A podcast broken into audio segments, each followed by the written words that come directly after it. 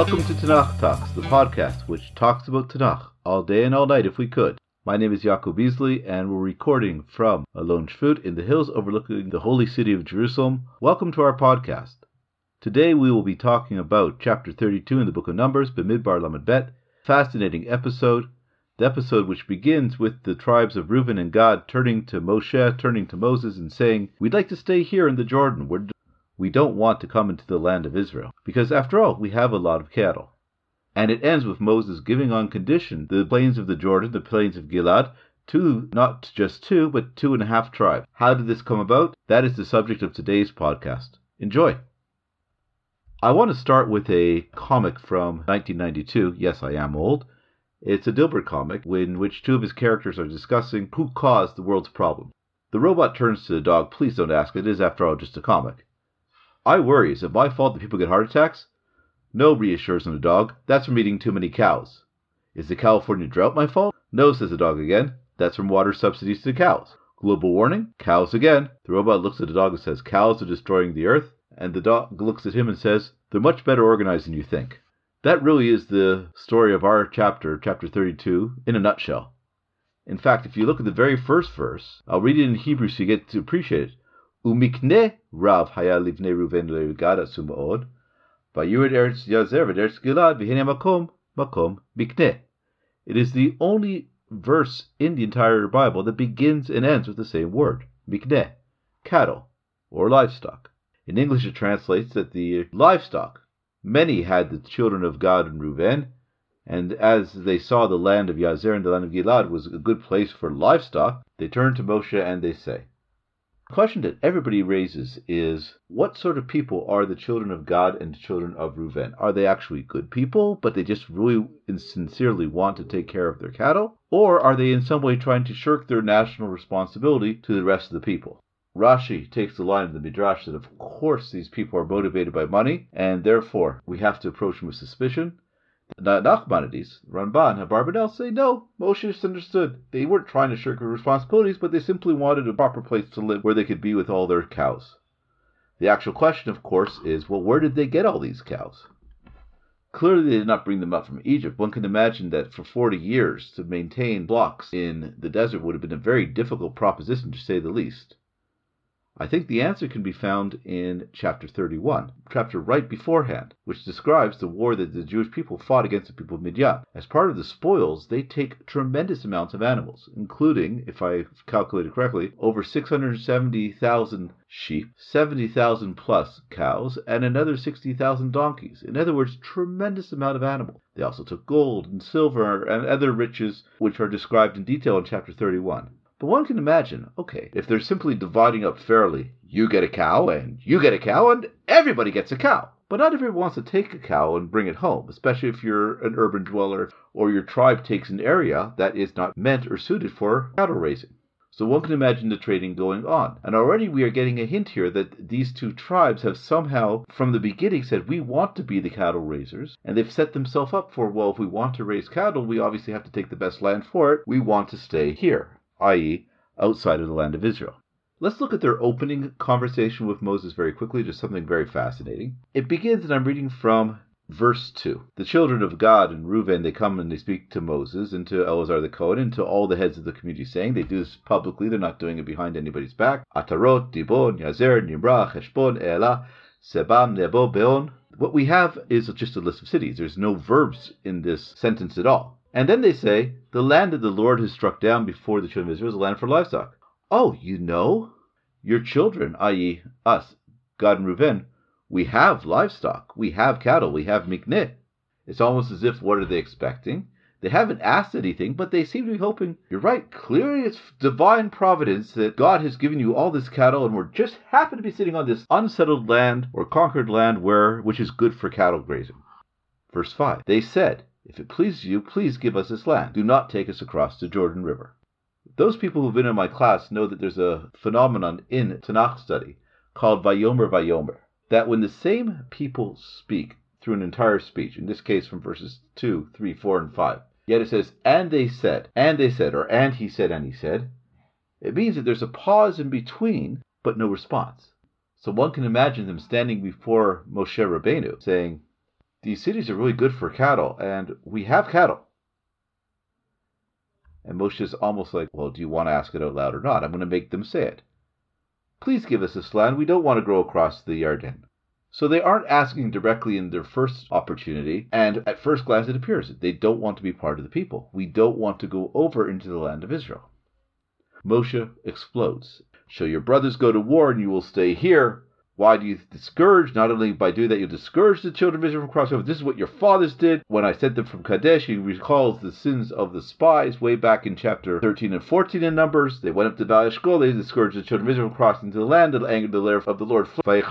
None of the men over the age of 20 who came out will come to see the land, and I promise to give to Avraham, Yitzchak, and Yaakov, except for these two people, and for 40 years, and you're going to cause this to happen again. And we can imagine him saying, if I'm going to have to stay here until I'm 160 years old, what do you want from us? If you turn it from who destroyed the entire people.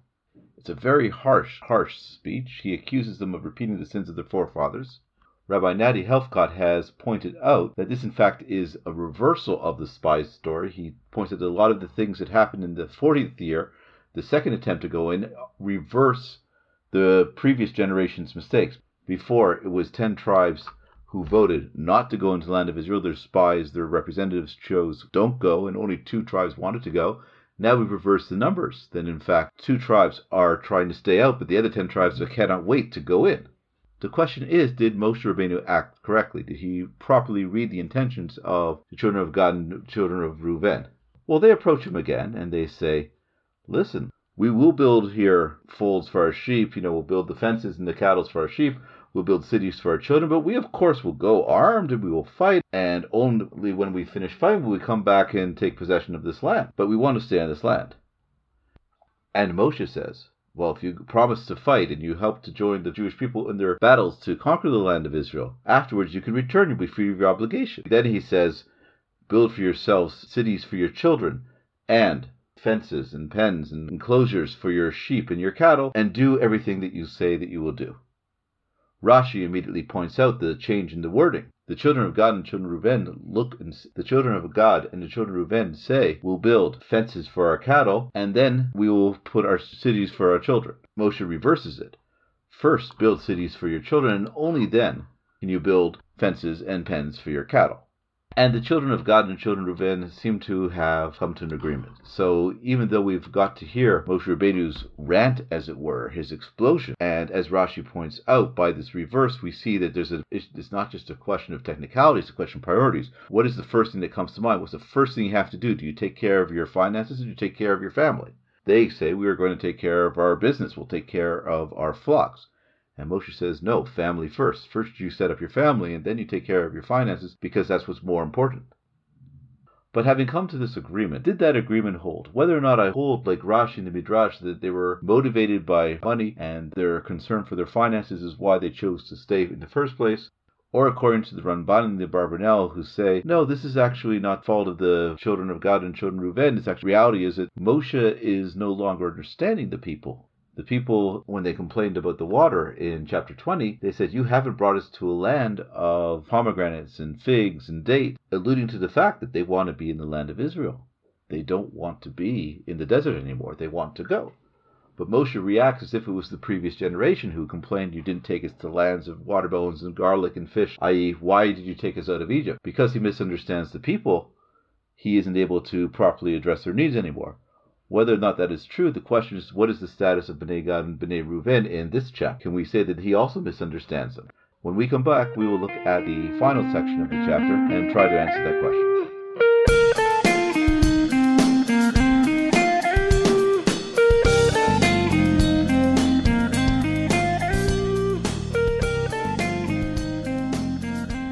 In the chapter's final section, and I'm looking at verse 28 in chapter 32, Moshe commands Eleazar, and he commands Joshua, and these are the heads, and all the heads of the tribes, and he presents the agreement before them.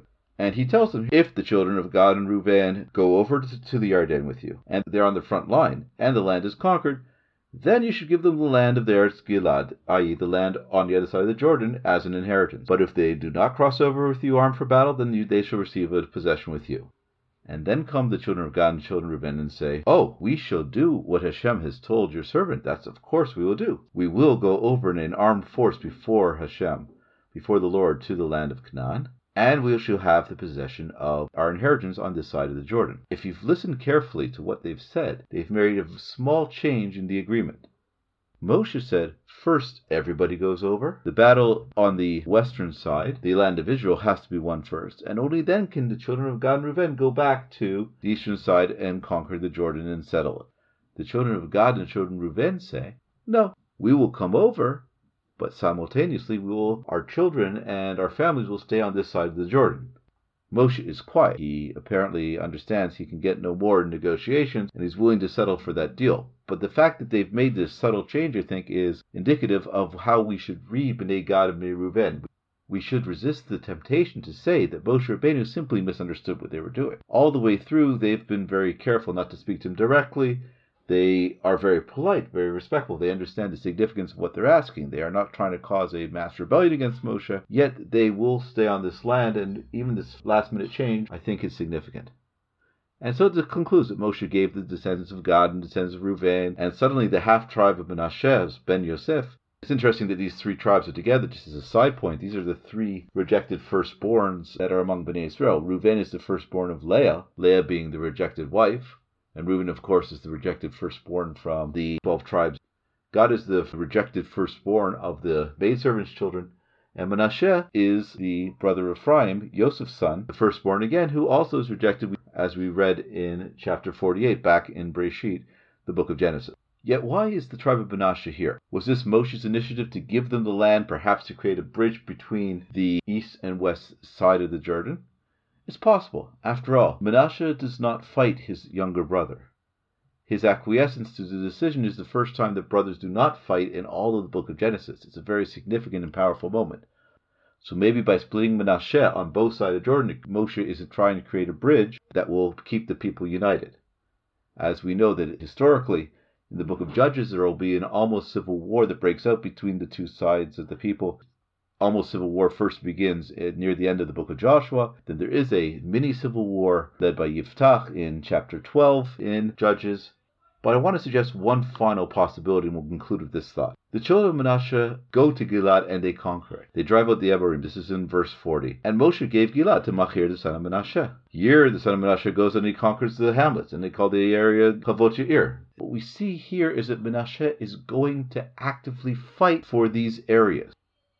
And I want to finish with the thought of Rabbi Natty Helfgot. The whole episode is a reversal of the spy story. If 40 years beforehand, 10 out of 12 of the representatives of the people choose not to enter the land, now we have the reverse case that only 2 tribes are suddenly choosing not to enter the land, and 10 are ready to go to fight. They're looking forward to war. If the Reuben and Gad narratives is actually an inverted story of the Meraglim, the spy story, then this smaller ending here, where Menasseh goes out and actively fights, is actually an inverted Mapilim story, the story at the end of chapter 14, when after the spies bring the disastrous decree down on the Jewish people, a small group of people say, well, we choose to fight, and Moshe says, don't go and fight, you are not going with the God's bracha, you're not going with God's blessing, and they go and they eventually get defeated. Whether this happened once, or as Rav Yoel Ben Nun suggests, possibly happened again and again and again, but we see that there were attempts to enter the land of Israel which are now being rebuffed. Hashem had warned them, God had told them, do not go into battle. He is not with them anymore. In our chapter, we have the exact opposite scenario. The children of Menasseh immediately go to battle against the Amorim. They rout them and they kick them out of the land. And Moshe gives his stamp of approval by giving them the territory, without making it in any way dependent even on capturing the rest of the land of Israel. According to Rabbi Helfgot, Rashi notes that there's a tradition that Tzlofchad was one of the Mapilim. He was one of the people who tried to conquer the land prematurely, without God's approval. And yet it's now his daughters who come and turn to God and say, we want part of the land.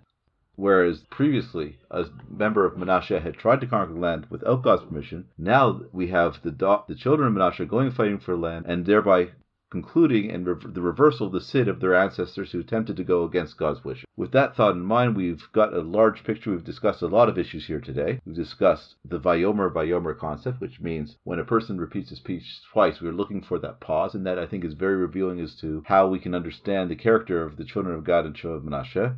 we've seen the reversal of the wording that Moshe quickly points out demonstrates that where the values of the children of Menasseh, children of Reuben really lie, and in fact their clever switch at the end in the final negotiations before the elders, in which they make one final change to the contract right before the contract is agreed upon. It's a very damning picture of the two tribes, and I think that's what the Torah is trying to convey. It's not trying to convey that Moshe is somehow senile and unable to understand them. I think the exact opposite, but that the Moshe understood them very, very well, what they wanted to accomplish, what they were trying to do. I want to wish everybody a wonderful, wonderful Shabbat, and thank you for listening to this Tanakh Talks podcast. Next week, we're going to have special treats. We'll be interviewing Rabbi Alex Israel on his new book on Malachim. We'll be doing the Book of Psalms. Some of the Tehillim we'll be looking at to help our tefillot, our prayers. We'll also be looking at one or two more chapters in Joshua and possibly some more episodes in the Book of Kings. Until then, thank you for listening to the Tanakh Talks podcast.